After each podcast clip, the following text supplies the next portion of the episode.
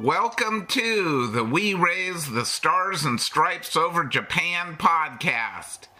This is episode number four. My name is Mark Stephen Schwartz, and it is both an honor and a privilege for me to read for you the diaries of Allied and American civilian prisoners of war interned in and around Kobe, Japan during the Great Pacific War, World War II. We're going to continue with December 10th, 1941. Dean Brunton. The island was captured almost without a struggle. Although the military forces made a brave defense, within an hour almost all firing had ceased and most of the defenders had been captured. I held out for one day and on the following morning was persuaded by my wife to surrender in the grounds before the government house, on the flagpole where the Stars and Stripes had flown for 43 years, I saw the ensign of the Imperial Japanese Navy. I was welcomed by two machine gunners and two infantrymen with fixed bayonets. It was a ticklish moment, but after a brief examination, I was escorted into an ancient Spanish building that had held prisoners long before the coming of Americans to Guam. Above the arched door was the coat of arms of Spain and the date 1743. Inside were most of the other American nationals, both military and civilians. Walter Buddy Durham. The Marines and I, still attached by ropes, arrived in the center of Agana where the rest of the Navy and Marine Corps had surrendered. All Americans were separated from their families and put into the Catholic Church there in the center of town, which was about one block from my house. Charles F. Gregg. They fed us a ball of rice for dinner, and we slept on the cement floor and pool table in the recreation room of the Marines. The three groups were divided at this time, but four days later they were again united when placed in the Agana Cathedral. Max Brodowski. The island was captured and occupied by the Japanese forces, all Americans imprisoned, at first in the Navy Hospital, then in the Catholic Church. The Japanese finally imprisoned the 500 Americans which included all the military and civilian personnel of the island. We were at first held at the Navy Hospital where the Japanese had machine guns trained on us for four days. Then they relaxed. Harold Brinkerhoff. We were served a good supper. I had not realized it had been ten hours since I had eaten. So much had happened I had forgotten to be hungry. We were packed in like so many sardines. That night I slept on the cement floor under a table. We received our first education in the Japanese language. The first word was benjo, which means toilet. The latrine was out in an enclosed courtyard. To get permission to go to the head, we had to go to the guard at the door, bow Japanese fashion, and say benjo. No bow, no permission. So ended my liberty in the longest day of my life. I was so tired I slept regardless of the cement floor and the fetid atmosphere. Charles F. Gregg. Guam, Wednesday morning, December 10th, 1941. Pamphlets dropped from Japanese planes. Imperial Japanese forces with 500 warplanes have already captured the island of Luzon Raise up your white flags, and your lives and property will not be destroyed. This was after the island had been surrendered. Shimazu, with Japanese soldiers, went around Agana instructing people to display a Japanese flag, telling them to make one if necessary out of a bed sheet or white cloth by putting a rising sun of red ink or iodine. Roy Henning in the cave until noon, island surrendered, taken to Agana in the bullpen. Dick Arvidson. The bullpen appeared to be an abandoned warehouse or storage area uh, and was extremely confining for the four or five hundred people that were being held there. There wasn't enough room for everyone to lie down to sleep at night. Sleep is conducted in shifts, so some could lay down while others stood. Food and sanitation facilities were in very short supply. Reed Hubbard. The Japanese Army landed 15,000 strong, or forces of 400 Marines and sailors no match. The governor of Guam surrendered the island sometime before noon. We received orders from the U.S. military to turn in and surrender to the Japanese. Most men did this, although some waited until the next day and some straggled in weeks later slept the night of December 10th on a concrete floor in the Marine Corps billiard room. Bryant Sterling. Last night, December 9th, was uneventful. Art Occhipinti and I got up about 5 a.m. and headed for the powder magazine again to get more food. We rode around the Marine barracks to observe the damage. Several buildings were badly damaged due to repeated bombing. Our barracks were still untouched. We stopped at the camp to pick up a suitcase. Plenty of food was left in the powder magazine. We headed for Agat with a big load. This was about 5:30 a.m. Wednesday, December 10th in Agat. We were intercepted by a man in a car looking for Fena Road. He says the Japanese have landed at Dungcas Beach in Agana and that he is fleeing for the hills. He appeared to be upset and nervous.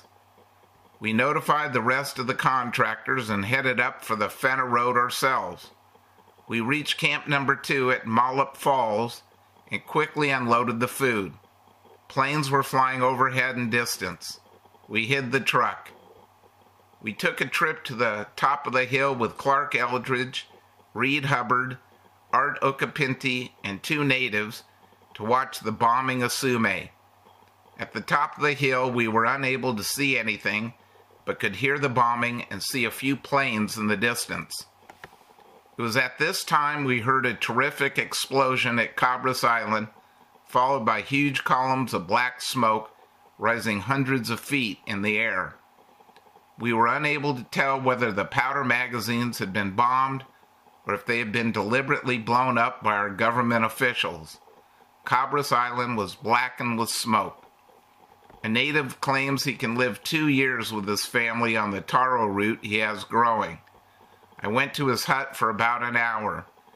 It was now about 12 noon. I began to worry about the machete I left at Frank Borja's house. Frank had been a Chamorro carpenter foreman for the PNAB contractors. He and his family would be killed if the Japanese found the machete. I decided to take a truck and go get them but driving was too dangerous due to the heavy bombing going on near Agat and Sumay. Hid the truck in the bushes and returned to the native's hut. I decided to walk to Frank Borja's house to get the machete. Along the way, I met a government pickup speeding for camp number two. Four individuals whom I was unacquainted with told me they had just been up to Piti on Cabras Island and just blew up two powder houses on the island. The large powder house had set fire to a 50,000 gallon diesel oil tank, thereby causing the huge explosion and clouds of smoke we had noticed from the hill. They were the last men to flee to the hills. They were armed, pistols, several rifles, and one machine gun in back of their pickup. Instead of joining them, I continued walking on to Frank Borja's house, which was about seven or eight miles over rough country as I was un- as I was afraid to take the roads. The going was pretty rough, especially under the hot sun. I decided to hide the raincoat I was carrying and tossed it with a flashlight, grown, in the bushes. I got very thirsty, but I got lucky when I finally arrived near the coastline where the coconut trees were plentiful. I found an easy tree to climb and pulled down five or six fat coconuts. They were the sweetest I had ever had so far on the island. As I kept walking in the boondocks, I came across many farms abundant with chickens, pigs, and other stock plentiful. But all the inhabitants had all fled for hills, abandoned, not a soul to be seen. However, when I walked past one thicket nearby, I could hear several babies whisper, whimpering and the hushed chatter of children being scolded to be quiet. I finally emerged from the thickets onto a highway. Luckily, I was within a short distance of Frank Borja's house. No one home. Frank and his family fled to the hills. I found my baggage in the back room still. I took out the machete and a straight razor and also my clothes. I hid my trunk in Borja's backyard. I could hear a plane flying low overhead. I was afraid of being bombed, so I ran out of the house. I wrapped the machete and my clothes in a burlap sack. I took six cans of sardines that I'd found in my trunk. Just as I make it back to the camp, a truck comes racing into the camp with three natives. They say we had to turn in ourselves, and according to the governor, as the U.S. has defeated the Japanese. I asked them who told them this. They said the Marines captain at Agat. This sounded fishy to me as just then a Japanese plane flew right overhead. I decided to spurn their advice and instead go to camp number two and talk to the other contractor fellows before turning myself in. Being very fearful of being sighted by Japanese, I took to the hill route all the way up to Mollop Falls, climbing high mountain range. I had to pass through 10 to 12 feet of high grass. I was exhausted. I lay down and slept some. Finally, I woke up and made my way to the highway just past the reservoir.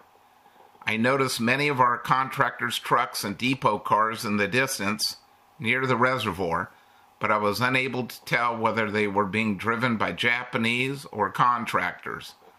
I decided to stay clear of them. I noticed two people hiding along the highway. They looked like natives as I got nearer, so I hailed them. It turned out to be Joe Hermes, one of the contractors, and Angelina, a native girl. They are heading for the hills too, so we decided to go together. We hear a truck coming towards us. We hid in the grass and saw it was being driven by natives to pick up whites. We hid in the grass until they passed by. We decided to go back to camp number two. I picked up the raincoat I had hid in the bushes. Joe found a bag of food. I noticed one of the natives had moved my truck. I found my old driver, Joe Guerrero, and we helped him unload the truck. I go to his hut where I ate a beef dinner.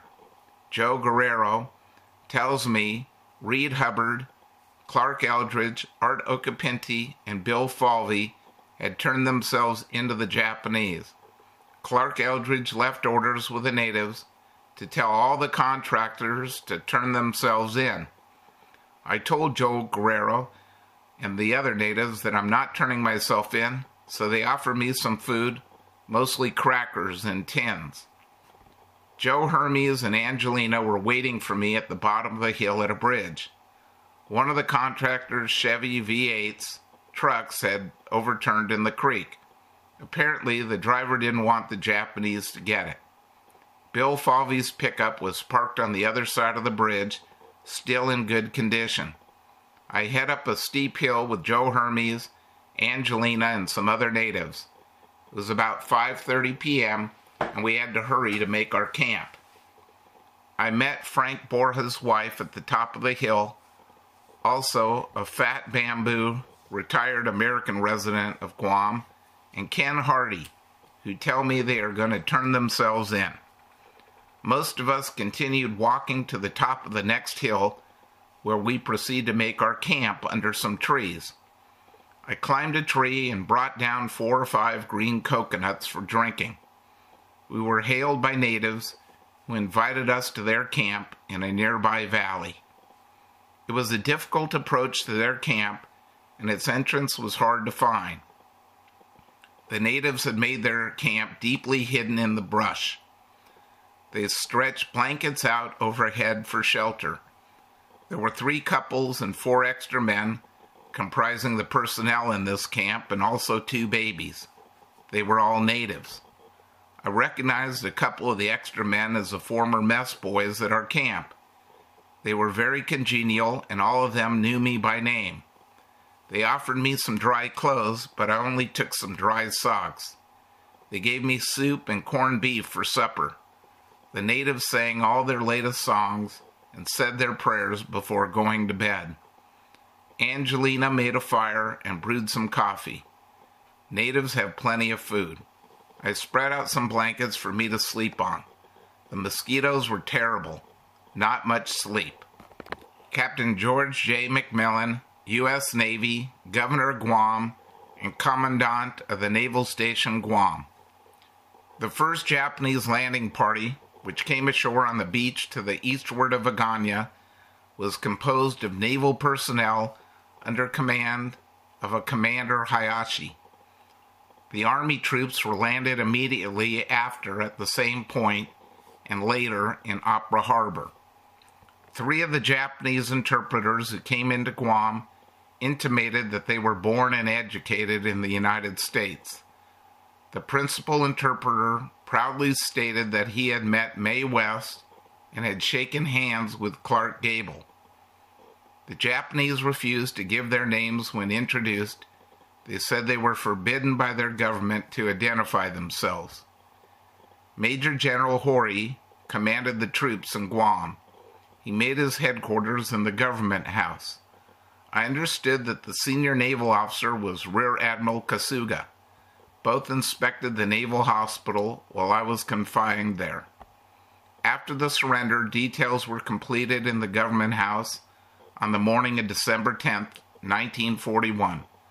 I remained in the government house under an armed guard until about 2030 when I was taken to the U.S. Naval Hospital. December 11, 1941. Governor George J. McMillan. I was granted permission to return to the government house to get a change of clothing and toilet articles. Subsequent requests to obtain my personal effects from the government house were ignored or refused. United States officers were assembled in the Naval Hospital, enlisted men and civilians in an old Spanish building at the southwest corner of the plaza, which had been in use as quarters of the Native Insular Force Guard.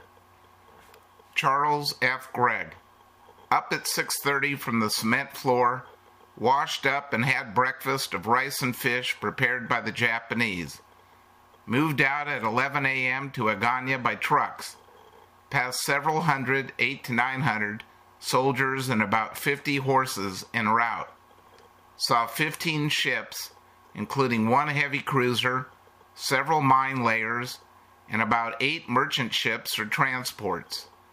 We were p- placed in civil jail, 53 of us. Toilet and shower facilities were good, and we started to salvage clothing, books, etc., for which we did not know how long we were to stay there or where our food or clothing would come from. Evening meal was boiled rice and salmon prepared by ourselves and eaten out of the salvaged salmon cans. I slept on a table bench 12 inches wide and found it rather narrow. Harold Brinkerhoff. There are over 400 of us in the Insular Guard quarters. We slept about two deep. We had three good meals today. I was in charge of dishing out the food. It is quite a job to line up and feed over 400 men. Many try to come through the line twice. We can see a steady stream of natives arriving out in the plaza. They are lined up to register and get armbands for identification. The Japanese have had posters out notifying the natives that they must come in and register or be punished. Reed Hubbard moved into the Agana jail, the hospital, and the Guam militia's barracks. They were very crowded, dirty, and gave us very little to eat. In fact, those of us in the jail only got some rice and some poor grade canned salmon for four days. About one third in the jail had to sleep on the damp concrete floor. Bryant Sterling. Woke up at about 6 a.m. and built a fire. Brought in some coconuts for the rest of the camp.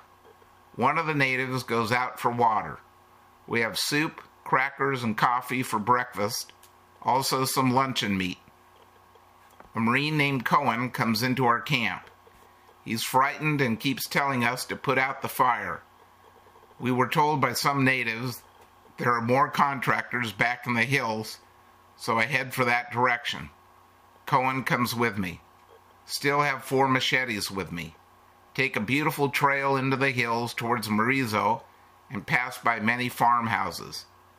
We had to hurry as we were told the Japanese are not far behind us. We stopped at a picturesque stream to drink some water. We climbed to the top of a hill towards the native hut. We found Nathan Corley and Alton White, contractor fellows, in the hut. They had just decided to turn themselves in. Cohen and I decided to go part way with them as it wasn't out of our way. We all head for the Almagosa Road with one of the native boys in the lead. We met Joe Morgenthaler and Davis at the natives' hut about a mile from the Almagosa Road. We all talk it over, and the whole bunch decides to turn ourselves in, including myself. I went back into the boondock and hid the machete and my money. It was difficult to find a good place in a hurry. Finally, I placed the money under a sloping tree, covered up with some canvas and gunny sacks. Caught up with the rest of the gang at Almagosa Road. I still had the straight razor in my pocket. Also, I saved about three dollars. I threw away the distributor cap from the Chrysler. I'm ready now for being captured.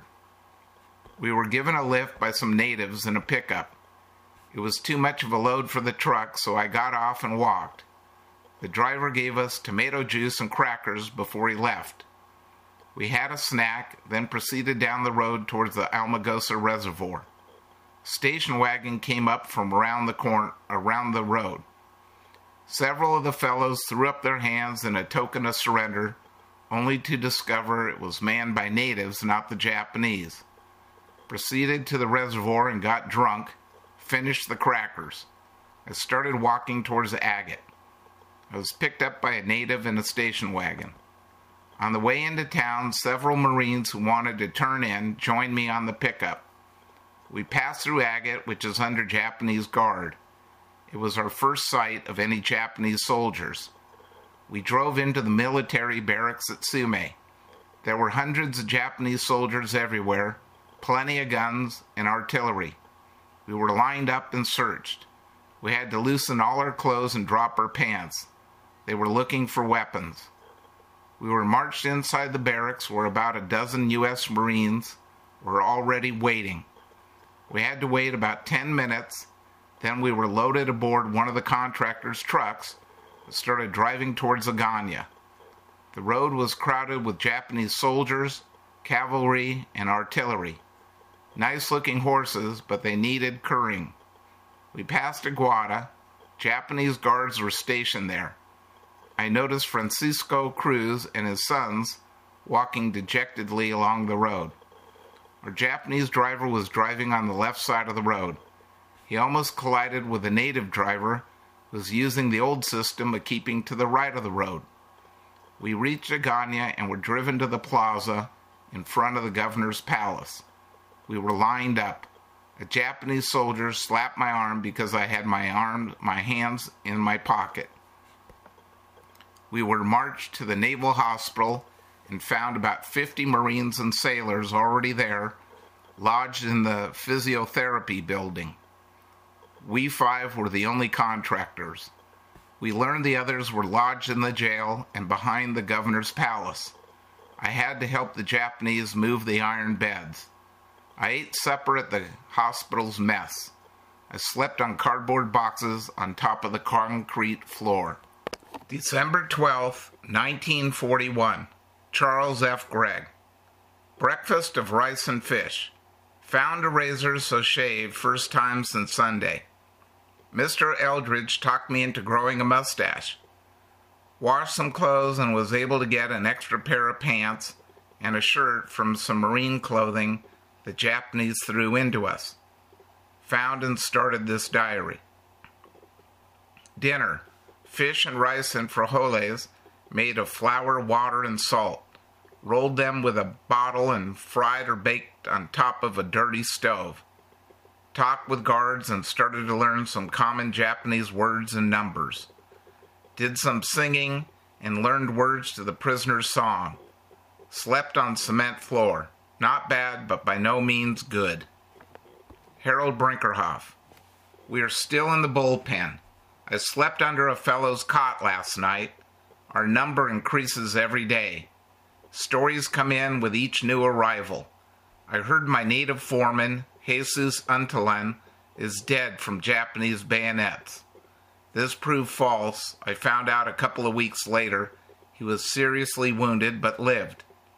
We heard that American submarines were operating off Guam. Some natives were supposed to have seen some Japanese sailors come in over the reef.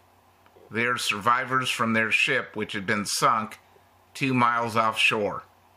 Some of the stories are surely good. Today, I accidentally overheard a Marine saying that he and his buddies had been on guard at a thousand steps when a boatload of Japanese landed. They slaughtered the whole lot. Well, I was at Thousand Steps after all the Marines had been withdrawn.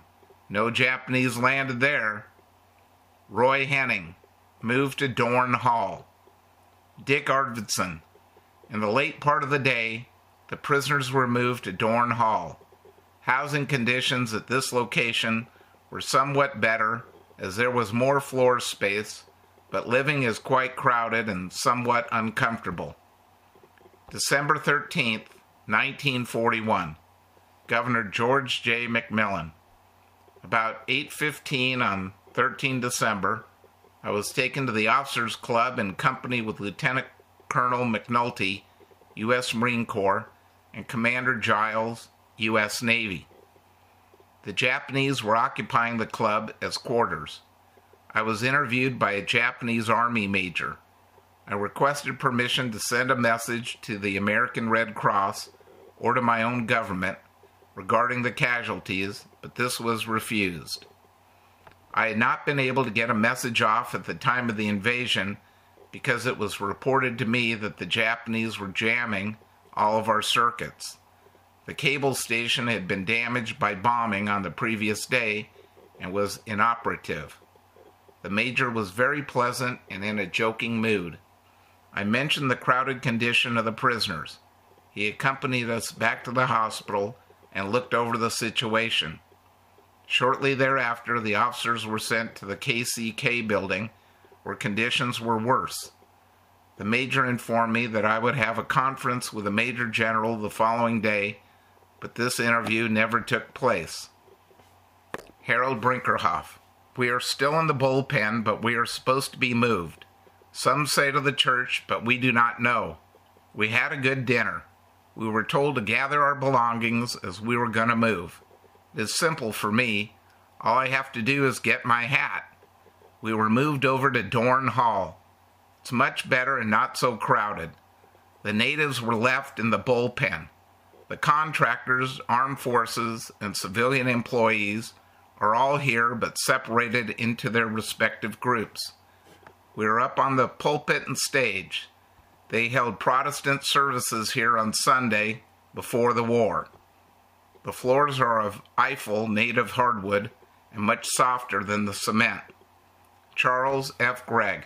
More rice and salmon for breakfast, getting pretty monotonous. Not much energy or ambition. Studied some Japanese. Had a couple small swallows of whiskey the Japanese soldiers gave us. They have been out looting the bars. Saw some of our boys at Dorner Hall through a crack in the door. Japanese told us that Hawaii, Midway, Wake, Guam, Manila, Hong Kong, and Singapore had already fallen, that the San Francisco would be taken tomorrow, Chicago on Monday. Undercover reports told that bombing had occurred at all these places except Chicago, but that Guam alone had been taken. The USS Oklahoma was reported sunk in dry docks at Honolulu, that 360 soldiers were killed by a bomb. Rice and salmon for dinner. Fred Oppenborn helps me make a mattress out of a fish net by tearing off the sinkers and floats. Had a swell sleep on the floor. This concludes episode four of the We Raise the Stars and Stripes Over Japan podcast. Copyright 2019, Mark Steven Schwartz. No portion of this story can be copied, duplicated, or used in reference in any way, directly or indirectly, without the expressed written permission of Mark Steven Schwartz. All rights reserved.